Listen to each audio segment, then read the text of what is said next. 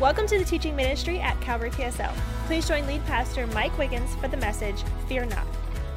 All right, so if you were with us last week, you remember that while Paul was in Athens, he went toe-to-toe with the intellectual elites of his day. And of course, that was the members of what's known as the Areopagus. And so as Paul was addressing the Areopagus, he was very bold. You know, he called out their idolatry. He called out their polytheism. And what he did is that he gave them the right view of God. And so he talked about the Lord, who is one. And if you remember this from last week, the Lord, who is the creator and the provider, and he's sovereign, and he's the father, and he's the judge. And one day, the Lord is going to judge the entire world by his one and only son, the risen Lord Jesus Christ. Now, obviously, most people in Athens rejected the message, but some did come to the Lord, praise God. And one of the people who came to the Lord was one of the intellectual elites, one of the members of the Areopagus, and it's always a great thing when people come to Jesus. And so at some point, Paul packs his bags, he moves on to the next city, and that's where we're gonna pick up our study today in Acts 18, verse 1. And so right now, if you're looking at Acts 18:1, say amen.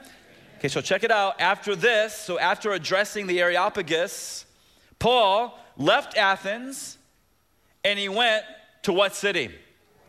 All right, so let's take a look at our map to get our geographical bearings. Paul leaves Athens, which would be off your screen to the right, and he heads 40 or 50 miles or so down to the city of Corinth. And so if you remember from history, when the Roman Empire defeated the Greek Empire, it was at the Battle of Corinth in 146 BC. And you need to know that the Romans just demolished that city.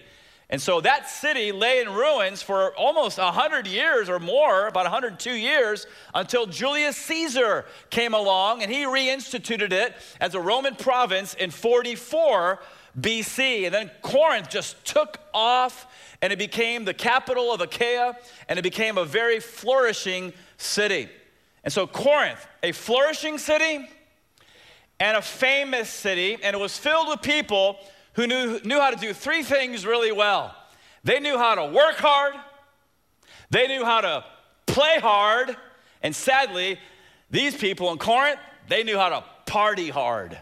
All right, so we're gonna start with the first two positive traits, and then we'll get to the last one here in a moment. But first of all, the Corinthians knew how to work hard, because their city was a thriving commercial center. Corinth, if you notice there on your map, was located near an isthmus or a land bridge that linked mainland Greece to the north with the Peloponnese region to the south. In the terms of Paul in 1st century AD, that land bridge, that isthmus would link northern Achaia with southern Achaia. It's also, that city, Corinth, is situated between two gulfs. And so you have the Corinth Gulf to the north, and that led to the Ionian Sea. And then you have the Saronic Gulf there to the south, and that led out to the Aegean Sea.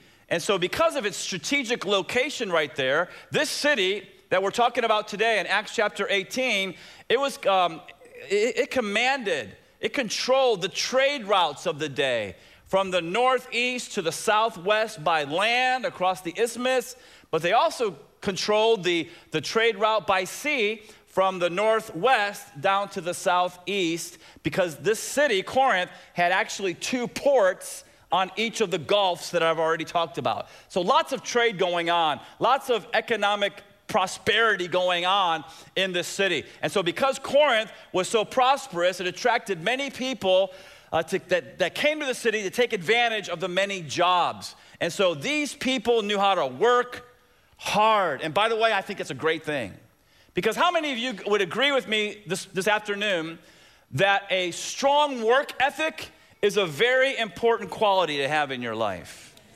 right? Have a strong work ethic. And by the way, parents, can I just encourage you for a moment? As you're raising your kids, you need to know that you have a responsibility to prepare them for adulthood. Moms and dads, you have a responsibility to pour in your kids in such a way that you prepare them for the real world. I'm so glad that I grew up with a mom and dad, and you know what they made me and my two big brothers do a lot? Work. We were outside mowing the grass, we were dusting, we were cleaning the bathrooms, we were vacuuming, and then we had our own little lawn business where we were going around the neighborhood and mowing lawns, and we were pushing cars whenever South Tampa would flood way back in the 70s, helping people. So my brothers and I, we knew how to work hard. Did that just come naturally? No. It was because our parents poured that into us. And so parents, can I just encourage you in this generation that you're not doing your kid any good by letting your kid play video games for 6, 7, 8, 9 hours, right? Hey, put them to work. Tell them to get outside and mow the lawn. You say, you don't know my teenager. They'll rebel. They'll yell at me. And I would remind you, who's the parent? Who's the kid? Now, you parents of these little kids, here's what you need to know. The parents of the little kids, it's much easier to make them do what you say when they're little. And then they kind of get used to it when they become big teenagers, all right? And so some of you guys I know are behind the curveball, but stick with it. We're praying for you. You got to prepare your kids for the real world. The Corinthians knew how to work hard. But not only that, they knew how to play hard. Corinth had this big, giant outdoor theater. It sat up almost 20,000 people. If you go to Corinth, you can actually visit the ruins of that theater today. And the city hosted what's called the Isthmian Games.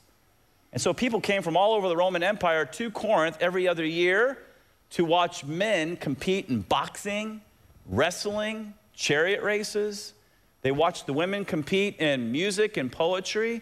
And I think that's cool. I think it's great that they knew how to work hard. I think it's great they knew how to play hard, because here's what I know. Sports and music is a great way to teach certain character traits to your kids. And sports and music, moms and dads, will help your kids stay out of trouble. I can't tell you how much trouble I probably missed in my teenage years because I spent hours on a soccer field kicking a ball around. And I thank God for that. And so parents, I want to encourage you to pray about whether or not God's calling your kid to get involved in sports or your kid to get involved in music. It can keep them out of trouble, and it can teach them some really good character traits. And so the Corinthians knew how to work hard. The Corinthians knew how to play hard. But sadly, these people also knew how to party hard. Corinth, if you study history, was a sleazy seaport city, and it had a reputation for promiscuity. In fact, there's this ancient phrase, right? The ancient phrase was to act like a Corinthian. And that ancient phrase, to act like a Corinthian, was synonymous with to commit sexual immorality. And so if you lived in the 1st century AD and you had sex outside of marriage, they would say, man, you're acting like a Corinthian. And it was really bad in Corinth. In Corinth, they had this Acropolis, or this high hill, that's known as the Acrocorinth. You can still see it today, again, if you ever travel to Corinth. And that Acropolis, that high hill, rose 2,000 feet above sea level, and it was the location of the temple of Aphrodite. So there you can see some of the partial ruins. The temple back then in Paul's day was much larger than this. Today, just some small ruins that you can see. But Aphrodite in Greek mythology was the goddess of sexual love, and her temple had 1,000 priestesses. And so these women were actually female slaves, and what they did at night is they would walk the streets of Corinth, and these Aphrodite priestesses would sell their bodies in order to raise money for their cult. And Paul packed his bags in Athens, and he went to this city. He went to this corrupt city. Why? To share the gospel and to plant a church. Now, some self-righteous people would cross their arms and say, well, why does he even bother? Those people are so wicked. They're so vile. Why would Paul even waste his time? So if you're taking notes, here's your first point, your first fill-in. Here's why Paul went to Corinth. Ladies and gentlemen, God loves us, and he wants to change us. God loves us, and he wants to change us. The first thing that we got to understand is that God loves us. Now listen to this. He loves all of us. Look at what Jesus said in John 3:16. Everybody knows it by heart, but check it out. For God so loved the good people. Is that what it says? For God so loved the what? The world. That's all people. So much so that he gave his only son that whoever believes, the word in the Greek is pistis. It means to trust, to have confidence in, to depend upon. Whoever believes in him, excuse me, should not perish, but have eternal life. And so the reason that Paul went to Corinth is because God loves the whole world. And we have to be careful. Those of us who've been going to church for years, this can happen in our hearts and we don't even realize it, where all of a sudden, after living, you know, like this righteous life for so long, all of a sudden we don't even realize it's happening in our hearts, but we're crossing our arms and we're looking down our noses on people who are sinners. Well, guess what? God loves them. He loves them so much he gave his son.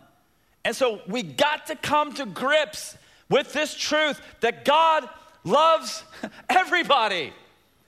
Ladies and gentlemen, he loves good people and God loves bad people. He loves religious people. He loves irreligious people. God loves moral people and God loves immoral people. He loves, listen to this. Just hold your applause for a second, okay? We can all praise God together here in a moment. But God loves drunkards. God loves pimps, drug addicts, prostitutes, thieves, gang members, as much as he loves nice, decent, religious people. He loves everybody who's taking in breath right now on planet Earth. That's our God. We can thank him right now for his incredible love. So don't have the self-righteous heart attitude where you look down on people who are struggling with sin and think that God loves you more than he loves that guy in the gutter. No, God loves the guy in the gutter as much as he loves you. That's our God. That's his unchanging nature. God is love. And as I said, he loves people so much, he gave his only son that whoever believes. Can I encourage you, don't complicate the gospel. Stop complicating the gospel. Just believe. Pistis. Have confidence in, trust in, depend on the Lord Jesus Christ and what he did on the cross as payment for all your sins and that he rose again. Believe in him. And guess what? You're not going to perish. You're going to have eternal life. That's God's word. God said it. I believe it, right? That settles it. Now, again, self-righteous people will cross their arms and look at that and say, okay, so what you're saying is that people just have to believe in Jesus and then they can just continue to love and practice their sin? And what I would say is, why would they want to? Pastor Andrew said it earlier. Romans 2 teaches us that it is the kindness of God that leads us to repentance. God's love, God's kindness, that happens first, and that motivates us to repent. I would also argue that if someone's conversion is real, then they're not going to continue to love and practice their sin because there's going to be a change in their life. So here's what we do. We speak the truth in love. We tell everybody God loves everybody because it's true, but we don't compromise on sin. And so look at what Paul will later write to the church that is planted in the city where he is in Acts 18. He says, do you not know, Corinthians, that the unrighteous will not inherit the kingdom of God? Do not be deceived. Neither the sexually immoral, nor idolaters, nor adulterers, nor men who practice homosexuality. And by the way, you say, well, what about the women? Well, Paul covered that in Romans 1:26. Okay, so it's men or women who practice homosexuality, nor thieves, nor the greedy, nor drunkards, nor revilers, nor swindlers will inherit the kingdom of God. You can't get any clearer than that, but look at the next verse, the very next verse, and such, shout out the next word. Word. Word. Now in your Bible, were is in all caps. I capped it all because I want to emphasize the fact, such were some of you, Paul says to the Christians in the Corinthian church. Such were some of you, but you were washed, but you were sanctified, but you were justified in the name of the Lord Jesus Christ and by the Spirit of our God. And so the church of Corinth was filled with people who used to practice all these sins that Paul has named, but when they experienced a genuine conversion, the Spirit of God came in, and the Spirit of God began to change them to the place that he says, under the inspiration of the Spirit, such were some of you. He says, such were sexually immoral. You were idolaters. You were adulterers. You were men who practiced homosexuality. You were thieves. You were greedy. You were drunkards. You were revilers. You were swindlers. That used to be your identity, but not anymore. Now you belong to Jesus. You have a new identity, and you're a child of God, and he's changing you from the inside out. You see, that's the power of the gospel, ladies and gentlemen, and that is the power of Christ inside of us. Amen. Yes, we should clap. We should thank God for the change that he makes in our lives. So yes, we preach God loves everyone, but yes, we do never compromise on the issue of sin. And so does God love sinners? Yes or no? You tell me. Yes. Here's the thing though, he loves us too much to leave us where we are. And so that's why he wants to change us. And so Paul goes to Corinth because God loves the whole world. And verse 2 says that he found a Jew named Aquila, a native of Pontus, that's a region up on the Black Sea, up north, recently come from Italy with his wife Priscilla. Why? Because Claudius is the current Caesar here in Acts chapter 18, the next Caesar will be the wicked, infamous Nero. But because Claudius, the current Caesar, had commanded all the Jews to do what? To leave Rome. Now, lots of speculation on this. I dug a little bit, and what I found out was that there's already, scholars believe, a church that has been established in Rome. Lots of Jews are coming to Jesus as Messiah in Rome. Lots of unbelieving Jews are upset. There's a ruckus. And Claudius, the Caesar, says, just all y'all get out of my city. And so Priscilla and Aquila apparently are already believers in Christ, part of the church of Rome, kicked out. Now they're leaving Rome, and they're going to Corinth. And it says at the end of verse 2 that Paul went to see them. Verse 3, and because he was of the same trade, he stayed with Priscilla and Aquila and worked, for they were what by trade? Tent makers. So every rabbi had a trade, and Paul would fall back on his trade when he needed money. Verse 4, and he reasoned in the synagogue every Sabbath and tried to persuade the Jews and the Greeks. And so while he's in Corinth, Paul meets Priscilla and Aquila. It's a great couple. They become his fellow laborers, not just in tent making work, but also in church planting work. And I look back at 15 and a half years of ministry here at Calvary, and I'm so glad that my wife and I didn't move from Jupiter to Port St. Lucie and plant this church alone. I'm so glad that we had the Priscilla and Aquilas who came alongside, and we all joined in, and we all did the work to the point where now we have 21 people on staff here at Calvary. And I'm so glad I don't have to do ministry alone. I don't have to wear all these different hats. I don't have to make every hospital visit, do every wedding, do every funeral, do every counseling session, you know, run the lights in the back. I'm so glad, and you should be too, that I'm not standing center stage playing a guitar and singing, because there would be nobody here at church. I'm so glad that I've people, fellow workers, men and women, not just paid staff, but hundreds of ministry partners who are in this church serving the Lord, and it's all for the Lord. And so if you're thankful for friends who can join you in the work of ministry, thank God for all those friends. We thank God for that. More friends are coming. Look at verse 5. And when Silas, remember him, and Timothy arrived from Macedonia, Paul was occupied with the what? The word. Now, if you have the NASB, it says that Paul began devoting himself completely to the word. Why? In other words, apparently, he stops making tents right here, and he devotes himself completely to the word. Well, because Silas and Timothy came from Macedonia. And I'm just going to give you the verses. You can look them up later, but if you compare Philippians 4:15 with 2 Corinthians 11:9, apparently the church of Philippi sends a financial gift to Paul while he's in Corinth, and he's able to be freed up from secular work to pour himself completely into the word of God. And look at what he does. It says halfway down verse 5 that Paul was testifying to the Jews that the Christ, the Messiah, was who at the end of verse 5? Jesus. Do you see that? So important. The Messiah is Jesus.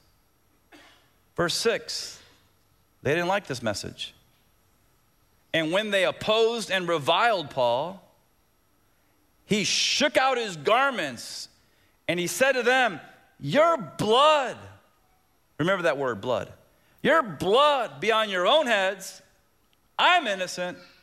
From now on, I'm going to the" who? The Gentiles. And so Paul warns the Jews of coming judgment in the synagogue every Saturday. He warns them, "God, guys, judgment is coming. Judgment is coming." And then he encourages them, "Hey, you can escape the judgment. Believe that Jesus is the Messiah, that he's our Christ. Give your lives to Jesus," right? And so what's their response? They don't heed. That leads you to your next point. If you're taking notes, you want to fill in the blank, that we should warn people of coming judgment, just like Paul. And then, don't stop there. You know, you ever see the guy on the street corner, you know, and all he's doing is yelling damnation to cars as they go by? Well, there's more to the story. Come on. We should warn people of coming judgment and then encourage them that salvation can be secured through faith in Christ. Now, just know when you do that, and I wonder how many of you are doing that, because I want you to know that this is one of the responsibilities of a Christian. That as you and I are living our lives at work, home, friends, family, neighbors, whatever, and God opens doors, we have got to walk through those doors, ladies and gentlemen. It cannot ever be us four no more. And so as you and I are warning people and as we're encouraging them, just know that there's going to be times when some people don't like what we have to say. What happened to Paul in verse 6? It says they opposed him and they reviled him. And so what does he do? He shakes his garment, right? Kind of like when Jesus said, "Just knock the dust off your sandals if they don't receive your message, apostles." Paul, he really gets into it. He shakes his garment and he says to them, "Your blood be on your own heads. I'm innocent." And I'm reading this and I'm thinking about Ezekiel, right? Look at what God, way back in the Old Testament, look at what God said to his prophet Ezekiel. He said, "Whenever you hear a word from my mouth, you shall give Israel warning from me. If I say to the wicked, 'You shall surely die,' and you give him no warning, nor speak to warn the wicked from his wicked way in order to save his life, that wicked person shall die for his iniquity." But Ezekiel, you know, Zeke, come on. "His blood I will require at your hand. But if you warn the wicked," like Paul's warning the Jews in the synagogue of Corinth, "if you warn the wicked and he does not turn from his wickedness or from his wicked way, he'll die in his iniquity, but you will have delivered your soul." In other words, you'll be innocent from being guilty of their blood. And so it's very interesting to me. I think Paul is thinking about this passage as he's talking to the unbelieving Jews and as he's shaking his garment and as he's saying, "Your blood's on your own heads, I'm innocent." So he tries to warn them about coming judgment. He tries to encourage them. You can escape the judgment through faith in Jesus as the Christ. Again, instead of heeding his warning, they oppose him, they revile him, and he says, "I'm innocent of your blood." So this Ezekiel passage should be sobering to us, right? It should kind of weigh on us as we think about our responsibility to share the good news of the gospel today with people. Like Paul, ladies and gentlemen, we need to be warning people of coming judgment, but don't stop there, right? There's good news that follows the bad news, we also should encourage people, hey, all of us, we're all sinners, but we can escape this judgment by putting our faith in Jesus Christ. And what's gonna happen if someone listens to you? What is gonna happen if someone gives their life to Christ? Look at Romans 5:9. Since therefore we have now been justified, that word means to be declared righteous. Since therefore we have now been justified by our good works, is that what it says? Okay, so help me out. Since therefore we have now been declared righteous by, what's the next two words? His blood. Much more shall we be, what's the word? Saved by him, Christ, from the wrath of God. So bad news, the wrath of God is coming. Good news, Jesus Christ paid for our sins and absorbed the wrath of God on the cross and rose again the third day, defeating death, hell, and sin. And he wants to save you if you'll turn to him in repentance and faith. Have you done that? Have you turned to Christ? Please, please, please do not walk out of this building today thinking, yeah, God will accept me, I'm a pretty good guy. Listen, that's a false gospel. You've got to come to Christ in repentance and faith and allow his blood to wash you. And that's how we get saved. It's Christ alone, amen? All right, so at the end of verse 6, Paul says, your blood be on your own heads. I'm innocent. From now on, I'm going to the Gentiles. And then in verse 7, he left there, he left the synagogue, and he went to the house of a man named Titius Justus, a worshiper of God, and his house was next door to the synagogue. And so Paul's like, being all dramatic, shaking out his garment, he says, I'm done with you guys, I'm going to the Gentiles. He walks out the front door of the synagogue and he goes right next door to a guy named Justus' house. And Justus, who's he? He's a Gentile. He's a worshiper of God. That means he believed in and respected and honored the God of Israel. Let me ask you this question real quick. Is it enough to just believe in the God of Israel? No, Acts 4:12 says, neither is there salvation in any other, for there is no other name under heaven given among men whereby we must be saved, the name of Jesus. And so Justus, praise God, not only respects the one true God of Israel, but he believes in his son, who, by the way, is one in being with the Father. And he gives his life to Christ. And Paul shakes his hand and uses his house, apparently, as a base for Paul's ministry there in Corinth. And so what we have now is something very cool that happens. Look at verse 8. It says that Crispus, the ruler of the synagogue. Now, this is like the head honcho, right? Crispus believed in the Lord together with his entire household. And more good news, many of the Corinthians, hearing Paul, believed and were, what happened after they believed?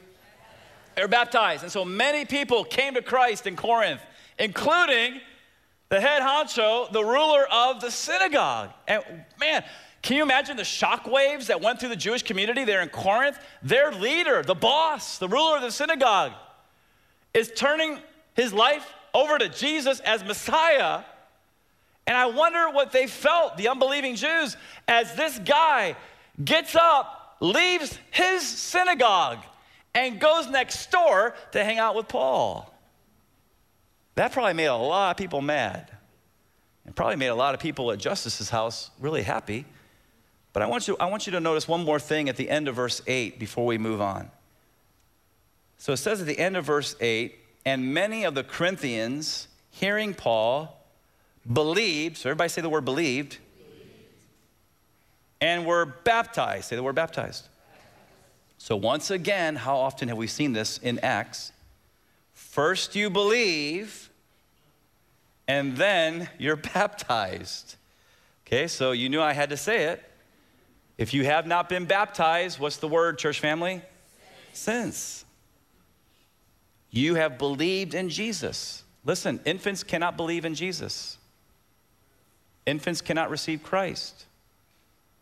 Okay, so don't reverse the order and say baptized and then you believe. No, no, no. The order in the scripture is believe, and then you take your public stand of faith. I'm not ashamed of the gospel of Jesus Christ, and you get baptized. So if you haven't been baptized since you believed in Christ, good news, we can dunk you in the name of the Father, Son, and Spirit right there on Thursday, December the 5th at our first Thursday gathering. And if you haven't been to one, they're awesome. We come together, we have a short 10 or 15 minute devotional, we have communion, and then we pray, and then we have baptisms. And so please obey the Lord's command. It's a commandment. Jesus said, if you love me, obey my commands. And so some of you are putting this off for some reason. You're a believer, but you haven't been baptized since you believed. And so don't put it off anymore. Go to our website, click on next steps, click on baptism, and sign up to be baptized on December the 5th. And so with all the blessings that Paul's experiencing in Corinth, you'd think that, man, he'd be on top of the world, right? No fear, no worry. It's just not true. He's human like us. All right, so now look at verse 9. It says that the Lord said to Paul one night in a vision. Okay, this is not a dream. If it was a dream, Paul would be sleeping. But this is a vision, which means that Paul's awake in the middle of the night. And Jesus comes to him in a vision. And he says this. I love these words. Do not be afraid. Again, one of the most oft-repeated, if not the most oft-repeated commandments in the Bible, Genesis through Revelation, do not be afraid, but go on speaking and do not be silent. Why? Verse 10, I am with you, and no one will attack you, at least here in Corinth, right? He's not talking about Philippi. He's not talking about Lystra. This is the commandment. The promise of God's presence is unconditional. The promise of his protection is conditional based on his sovereignty. And so I am with you, and no one will attack you or harm you, for I have many in this city who are my people. Praise the Lord. Verse 11, and he stayed a year and 6 months teaching the word of God among them. So why did the Lord have to tell Paul, don't be afraid? Here's why. Because Paul was afraid. And by the way, think about what he's already been through. In Lystra, they started throwing rocks at him. And they stoned him and left him for dead outside the city. And then, a little later in history, he goes to Philippi, and they tear off his robe and his buddy Silas's robe. They beat their backs till they're bloodied, and they throw him in the inner prison. And then he goes to Thessalonica, and there's a mob, an angry mob, trying to find him so that they can hurt him. He's got to escape. Then he runs over to Berea, and the trouble follows him there, and he's got to escape to Athens, right? So wherever Paul goes, here's what you need to know, that great blessings were often followed by great difficulty. Now, if you're with me, say amen here, right? You got to stay with me here because I don't want you to be disillusioned when bad stuff starts to happen in your life. Because some guy on TV, you know, said that life as a Christian is always prosperity. It's not. Great blessings are often followed by great difficulty. And so what's happening in Paul's life is he gets to Corinth and there's great blessings again. Crispus gets saved. Many people get saved. And then Paul, you know, instead of being on top of the world with no fear, no worry, he's laying in bed, and apparently he can't sleep. And I wonder if Paul, as he's laying there, you ever been there, right in the middle of the night, whatever, 2:30, 3 o'clock, you can't sleep. And I wonder if he's thinking, man, my ministry is being blessed again in Corinth. When's the next beating going to take place, right? When are they going to throw me in prison? When are they going to stone me and leave me for dead here in this town? But how many of you guys know that God is so good? He speaks to us just when we need it. And here comes Jesus in a vision, right? And what does Jesus say in the vision? Again, in verse 9, he says, Paul, don't be afraid. Can you imagine what Paul felt like when he saw Jesus again? Don't be afraid. Go on speaking, don't be silent, for I am with you. The Lord encouraged Paul by promising his presence. Now, can we apply this to our lives today? Paul, the great apostle Paul, experienced fear. And here's what I know. Everybody in this room, everybody watching on Facebook right now, everybody listening later on the podcast or the website, every single one of us will deal with fear in our lives at some level or another. Now, here's the problem with a lot of guys. It's called ego, right? And we're like, we wear the T-shirts, no fear, right? And we're so big and bad, and we don't want to admit to our fear. We don't want to talk about it. We don't want to talk about with some guys or girls who lay awake at night and they can't sleep.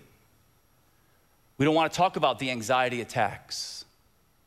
We don't want to talk about the stress and all the conflicting thoughts, right? Because fear in our culture is equated with weakness. So we'd rather hide it in the dark than go out and get some help. Can I just encourage you about something? Everybody deals with fear. So the question isn't whether we deal with fear or not. The question is, how can I overcome fear? And that leads you to your next point. If you're taking notes, we can overcome fear by meditating on Christ's presence. Christ's presence. Now, I'm not teaching an exhaustive message on fear right now. I'm just giving you one point that'll really help you if you apply it to your life. We got to meditate on Christ's presence. Jesus said to Paul, don't be afraid. Why? For I am with you. And so what did he do? He reminded Paul of his presence, right? And so we need that same reminder in our lives today. So here's some really practical things that you can do to help you the next time you're overwhelmed with fear. I want to encourage you, if you're an old school person, grab some 3x5 cards and write down some verses on the three, not right now, but later, write down some verses on some 3x5 cards concerning God's promise of his presence in your life. If you're more of a techie person, grab your phone, go to the notes page and type in those verses on the notes page. But here's what I want you to do. Once you have those verses, take some time out of your busy schedule, right? Because here's what I know. Jesus told his disciples how many times in their busy schedule, hey guys, let's come apart. Let's come apart. Let's go over here. Let's spend some time. Let's pray. Let's be quiet. And for some of you, right here, right now in this room, you're so busy like the hamster on the wheel. Listen, if you don't come apart, you're gonna come apart. Listen, I'm trying to help you. And so grab your notes page on your phone, grab your 3x5 cards, and go for a prayer walk. Get out in God's beautiful creation. Maybe it's the beach, maybe it's the park, maybe it's the lake of tradition, wherever it is. But man, get outside under God's beautiful creation and walk around. And after you've written out those promises of God concerning his presence in your life, meditate on those promises. I'll just give you a few examples. Meditate on 1 Corinthians 6:19. This is a great place to start. Paul says, don't you know that your body is a temple of the Holy Spirit within you, whom you have from God? Now this excites me. Why? Because, you know, I'm really into the Bible and I'm really into theology. And what I understand as I'm studying the Bible and I'm understanding theology is this, that we are so mind-blowing blessed in this new covenant age that we live in. What's called the dispensation of grace. Ladies and gentlemen, ever since the death, burial, resurrection of Jesus Christ, his ascension to the right hand of the Father, and when he went up, the Spirit came down on the day of Pentecost. Ever since that day, guess what? We get to enjoy the fact that the Holy Spirit is in us, and we're sealed until the day of redemption. God in us. Let that permeate you this morning. God, if you are a born-again Christian, God is in you. And the old covenant guys and women, they didn't have that privilege. All the heroes of the faith in the Old Testament, the Spirit of God would come upon them and then would leave. Come upon and withdraw. No, but we got it made in the new covenant age. He's here. He's here to stay. So memorize that. Meditate on that as you're walking around with your cards or your phone. Meditate on Isaiah chapter 41, verse 10. Look at what God says. Fear not, for I am with you. Be not dismayed, for I am your God. I will strengthen you. I will help you. What more does he have to do, for crying out loud? I will uphold you by my righteous right hand. And so once again, we see, don't be afraid. Why? Because God says, I'm going to be with you. And so why in the world should we never give in to fear? Because we're so big and bad? No. We should never give in to fear because God is our Father. And as I said last week, he's omnipotent, omniscient, omnipresent, eternal, sovereign, and he lives in us. And so we can overcome fear by meditating on this, that he's going to strengthen us and help us and uphold us. And then we can pray, Lord, thank you so much that you're always with me. Meditate on Hebrews 13, 5 and 6. Look at this. God has said, I will, what's the next word? Never. Never. Okay, do you believe God or not? You see, God's integrity is on the line here. How many of you believe that God is a promise keeper and not a promise breaker, right? I'm gonna wait till every hand is up. I'm sorry, I just have to do this. God is a promise keeper, not a promise breaker. When he says something, his integrity is on the line. Who are we to disbelieve him? Again, if you're a born-again Christian, I will never leave you nor forsake you. I feel so bad for people, genuine Christians laying in their bed at night, wide awake, worrying whether they're gonna go to heaven or hell. Are you kidding me? It's time to get past that and move on to maturity in your Christian life. God loves you. His son died for you. All your sins, past, present, future, are paid in full. He rose again to make sure that everything's legit. And not only that, he says, I'm in you, and I'm never going to leave you or forsake you. What part, I can hear God saying, do you not understand? You're going to heaven. Stop obsessing about hell. I experienced hell on the cross for you, so you wouldn't have to go there. Accept my forgiveness, accept my love, believe my promise, and move on in your Christian life. The reason Satan wants to get some of you under this fear of, I don't know if I'm saved or not, is because he's trying to paralyze you from becoming a lifelong follower of Christ. Just believe his promise, I'll never leave you, I'll never forsake you. So we can confidently say, the Lord, he's my helper. I will not fear. What can man do to me? And so meditate on that verse and then pray as you're out there. Lord, thank you that you'll never leave me and you'll never forsake me. And then finally, there's hundreds, right? But I'll give you one more. During this Christmas season, meditate on Matthew 1:23. Behold, the virgin shall conceive and bear a son, and they'll call his name Emmanuel. So one of the titles of Jesus is Emmanuel, which means who is with us? God. And so if Jesus is Emmanuel, then Jesus is who? God. Do you see that? Not Michael the Archangel, not a created being. He's one in being with the Father. He's the eternal Word. He is God. And his promise is, I'm with you. And so God is so serious about the promise of his presence. What does he do? He calls one of his titles, Emmanuel, I'm with you. And so, man, as you're out there with your 3x5 card or your phone, just say something like this. Jesus, thank you that you're my Emmanuel. I believe this promise. Now, as you're doing this, just so you know, I'm just going to give you a heads up and just kind of just prepare yourself. As you're doing this, as you're meditating on God's word, you're believing his promises, you're worshiping him and looking at his beautiful creation, hey, don't be surprised if all of a sudden God just wraps you up in his arms and you can feel him everywhere. A tangible experience of his presence. I had a friend, because I always encourage people to do prayer walks, and he came to me one day at church and he said, Pastor, I'm so glad I finally did what you said. I went for a prayer walk, these are his words, and God showed up. And I'm thinking, you know what? God never left you. You're his son.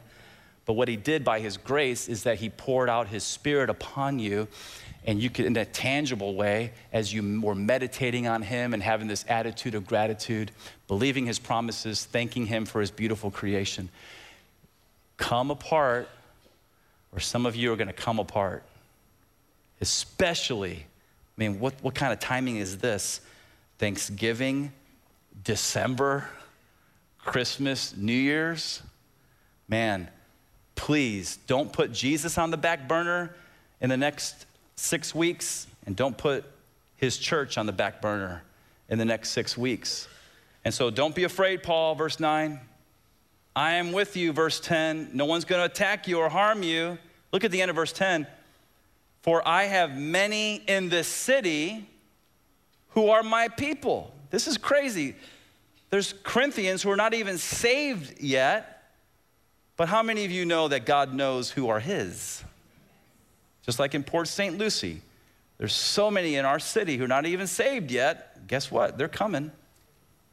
Verse 11, and he stayed. He's so encouraged by this vision. He stayed in Corinth a year and 6 months, teaching a man-centered message based on human felt needs. Is that what it says? No, teaching the what of what? The Word of God. I don't know how we miss it. Over and over and over again, teaching the Word of God among them. And now I want you to see the promise of Jesus. His presence and his protection is fulfilled in verses 12 through 17, and then I'll make some concluding remarks. And so verse 12, but when Gallio was proconsul of Achaia, so that means he's the bigwig, the politician, he's in charge, his word goes, he's got the final word, except that he does report directly to the Roman Senate. So when Gallio was proconsul of Achaia, the Jews in Corinth made a united attack on Paul and brought him before the tribunal, the judgment seat, the bema. Verse 13, saying, this man is persuading people to worship God contrary to the law. Now, when they said the law there, they're talking about Roman law. The reason I'm saying that is because in the Roman Empire, Judaism was a recognized legal religion. And so what these Jews are trying to persuade the politician here is that Paul is not preaching Judaism, he's preaching something else, and so he's breaking Roman law. Verse 14, but when Paul was about to open his mouth, Gallio said to the Jews, he doesn't even give Paul a chance to talk. The politician says, if it were a matter of wrongdoing or vicious crime, O Jews, I would have reason to accept your complaint. But since it is a matter of questions about words and names and your own law, Jewish law, Judaism, see to it yourselves. I refuse to be judge of these things. And so Gallio, like a lot of Roman politicians in the first century, looked at Christianity as a sect of Judaism. Judaism recognized as a legal religion in the Roman Empire, so get out of my face. And verse 16 says, and he drove them from the tribunal. That drove means it got physical because the Jews are really upset. They don't want to leave. And look at the anti-Semitism in verse 17. It says, now remember, the judgment seat was in the marketplace, so there's a big crowd. Lots of Gentiles are around. And verse 17 says, and they, in the context, that's Greeks, Gentiles, who, by the way, are anti-Semitic here. And they all seized Sosthenes, the ruler of the synagogue, the guy who took Crispus's place because Crispus got saved. Okay, the guy who's bringing the accusations against Paul, these anti-Semitic Gentiles grab him, the ruler of the synagogue, and they beat him, this is sad, in front of the tribunal. And look at what the politician does. And Gallio paid no attention. I think he's anti-Semitic too. No attention to any of this. Now, there's a lot I could say about this, but I got to wrap it up.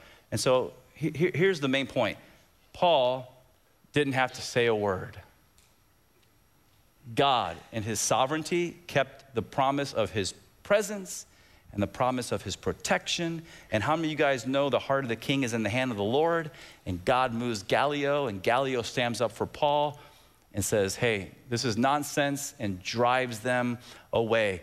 This is an example, ladies and gentlemen, that the Lord was shielding Paul as Paul walked in integrity. And so here's your last point. Stay with me all the way to the end here.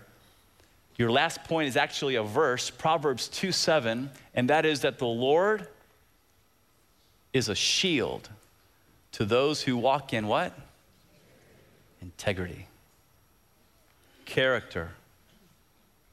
Speaking truth, not speaking lies. Doing right, not doing what's wrong. And so here's what you need to know. As Paul was living with integrity, God became his shield. God guarded him. God defended him. Now again, it's all under God's sovereignty, because sometimes Paul got beat in Philippi, right? But he got beat in Philippi for God's glory, for his own spiritual good, and for the salvation of the Philippian jailer. So sometimes as God's shielding, he lets some things through, but here's the thing. God is in charge, God is sovereign, and when we walk in integrity, God's got a shield over you too. And Paul says, I don't care, beat me all day long, I'm gonna do what's right. So my encouragement, church family, before we close in prayer is this: do right. Every day when you wake up, you're gonna have an opportunity that day to choose right or wrong, right? How many of you guys know that every single day our ethics are challenged? It might be little things like how much too much change was given to you from a clerk somewhere, or it might be big things like cheating on your taxes. Whoa, it got really quiet in here. I wanna encourage you to do what's right. Every day, do right. Walk in integrity. There's gonna be times, you know, when you mess up, but admit it and quit it and then start doing right again.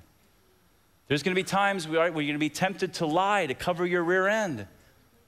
Tell the truth and let the chips fall. That's the kind of people God's looking for. Just do right. And as we do that, God becomes our shield, just like he was a shield for the Apostle Paul.